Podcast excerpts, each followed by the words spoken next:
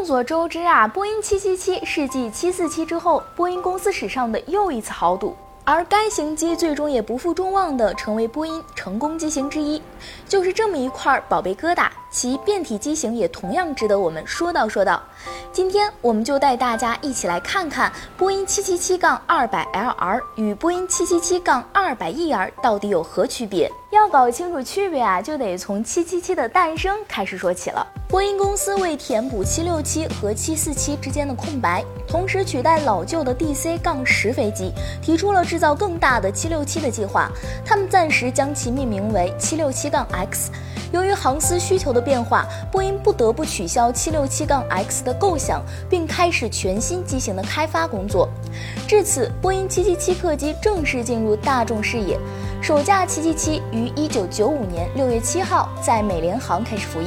但随着航空公司对宽体飞机的需求，波音公司开始研发新的增程变体型飞机，波音 777-200ER 应运而生。而波音 777-200LR 的性能原本与波音 747SP 相似，改用推力更大和更先进的发动机，机身较短，因此省下的重量可以装载更多的燃料，以增加航程，属于 C 型市场。基于载客量较少，加之运营成本与777-200相差不多，人均运营成本相对较高，并不受航空公司欢迎，被迫改为与777-200相同的机身。两者具体数据对比如下。波音 777-200ER 可搭载301人，最大航程为一万三千零八十公里，机身长度六十三点七米，翼展六十四点八米，配备普惠 PE 四零九零、罗罗 Trent 八零零、GE 九零杠九四 B 发动机。波音 777-200LR 同样也可搭载301人，最大航程一万五千八百四十三公里，机身长度六十三点七米。